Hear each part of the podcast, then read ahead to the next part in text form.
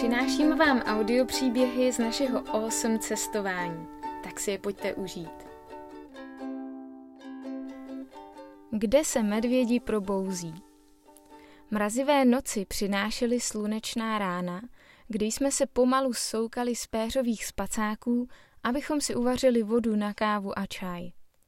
Konečně na nás nepršelo ze všech stran a od příjemného posezení venku nás odrazoval už jen silný vítr. Prérie mají své kouzlo a i nám se nakonec zalíbily ty dlouhé, místy mírně zvlněné traviny. Nebo ten nádech divokého západu, když se přes ulici liduprázdného města hnalo větrem roztočené bodláčí a jen z lokálu se ozývalo pár hlasů. Jakoby se tu zastavil čas. Jakoby každou novotu vítr odvál daleko pryč a ponechal místům jejich prapůvodní atmosféru. Na tachometru se nám již odtáčela 2000 ujetých kilometrů, když jsme v dálce spatřili něco nečekaného.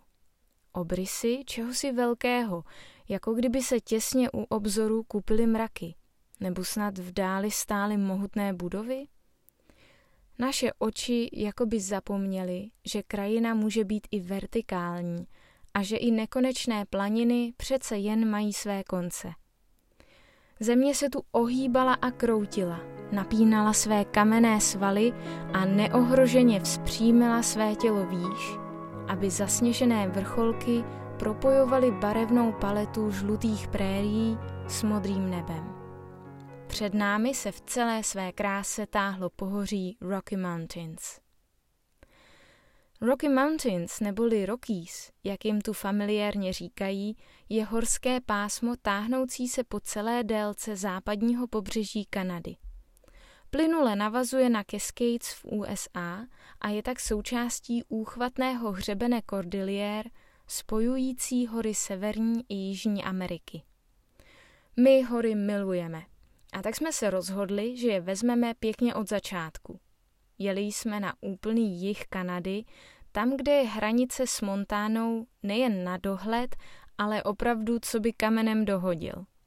Přijeli jsme do Waterton National Parku a konečně si naplno vychutnávali to, že jsme mezi horskými štíty, blízko ledovců a že pokud nevylezeme na vrcholky, neuvidíme dál než na jedno údolí.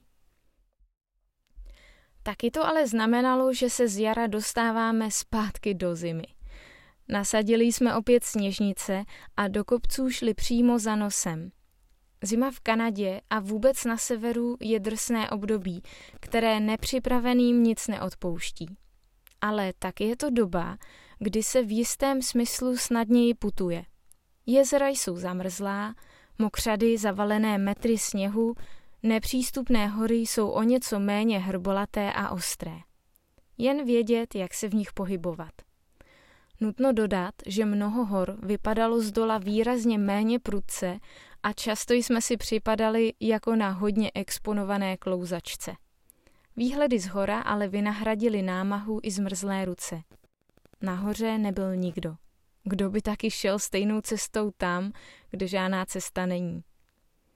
Bylo tam jen ticho, přerušované větrem a křupáním sněhu, jak jsme se po zamrzlém hřebeni procházeli ve sněžnicích.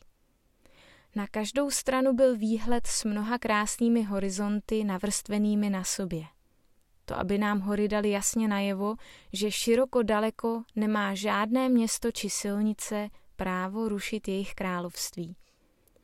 Tu byla hora ostrá jako špičatý zub, tu byla napůl rozervaná, snad dávným sopečným výbuchem, tady se v kuloáru tvořil ledovec a tam se spojovaly dva hřebeny v jeden. Přesně pro takové výstupy člověku narostly nohy. Ne, aby zůstával dole, utopen ve velikosti své i svých problémů, ale aby se v potu dostal nahoru, kde cítí každým svým dechem, jak nepatrný je on i jeho starosti. Přesně pro takové výstupy dostal člověk nohy. A je to velký dar.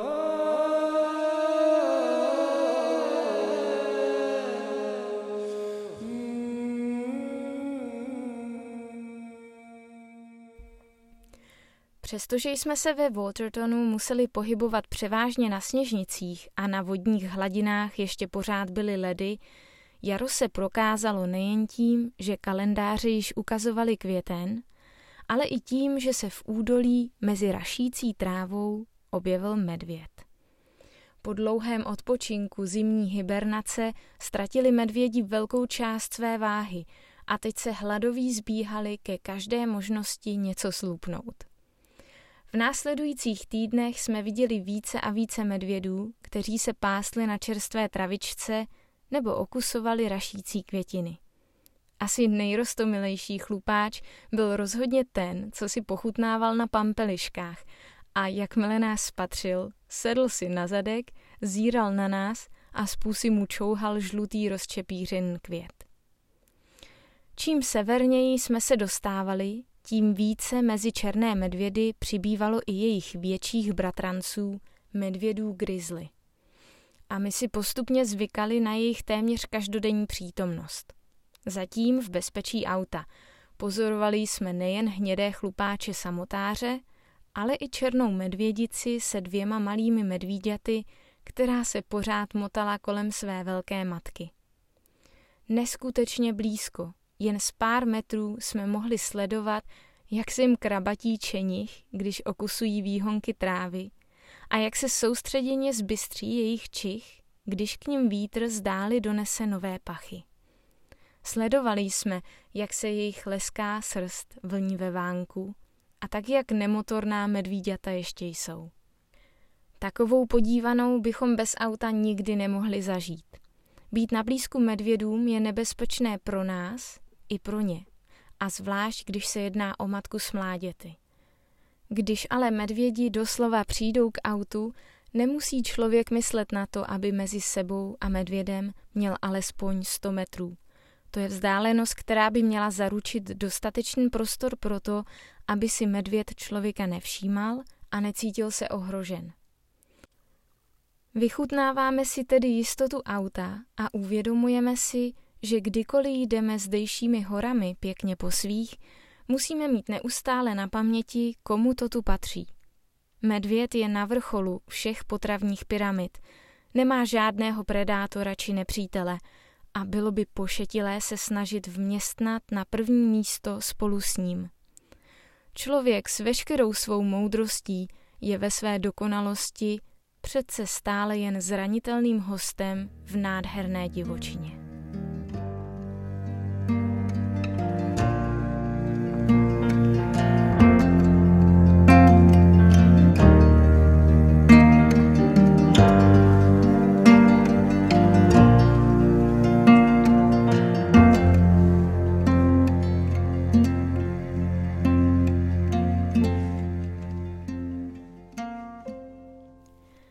Malý medvědí exkurs. Protože se u nás o medvědech dlouho moc nemluvilo, nejsme navyklí na základní zásady chování v Bear Country neboli zemi medvědů. Teď, když se ale tyto neohrožené šelmy vrací i do naší kotliny v srdci Evropy, mělo by se zmínit pár základních faktů. Medvěd není primárně útočný proti člověku. Spíš se snaží si žít svým životem a zajistit si dostatečnou zásobu tuku na zimu. Je to dokonce spíš borůvkový a bobulový mlsoun než velký lovec. Člověku se vyhýbá a nebo si ho nevšímá. Pokud se však člověk nerozhodne udělat chyby, za které může zaplatit víc než jen ztrátou končetiny. U nás se třeba vždycky říkalo, v lese se nekřičí, v lese se má být potichu. A je to jedna z věcí, kterou opravdu miluji.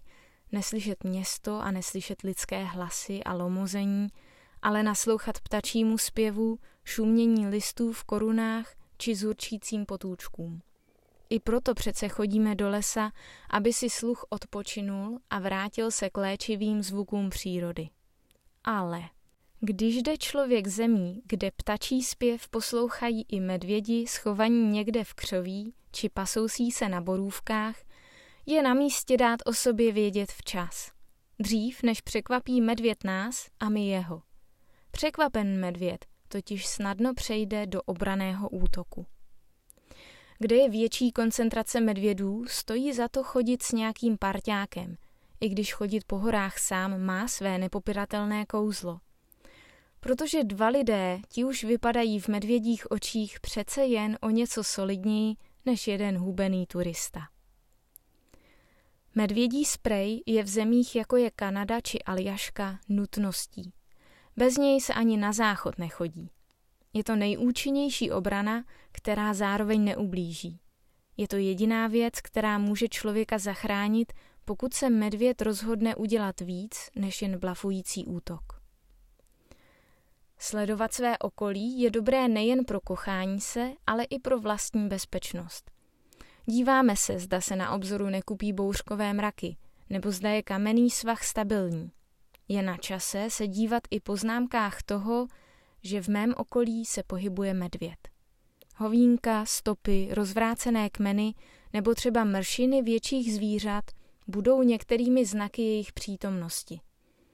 Jak se ale v jedné anekdotě říká, dokud člověk v medvědím trusu vidí jen brusinky a borůvky, je to v pořádku. Jakmile v trusu objevíte i horolezecké karabiny, je na čase se spakovat.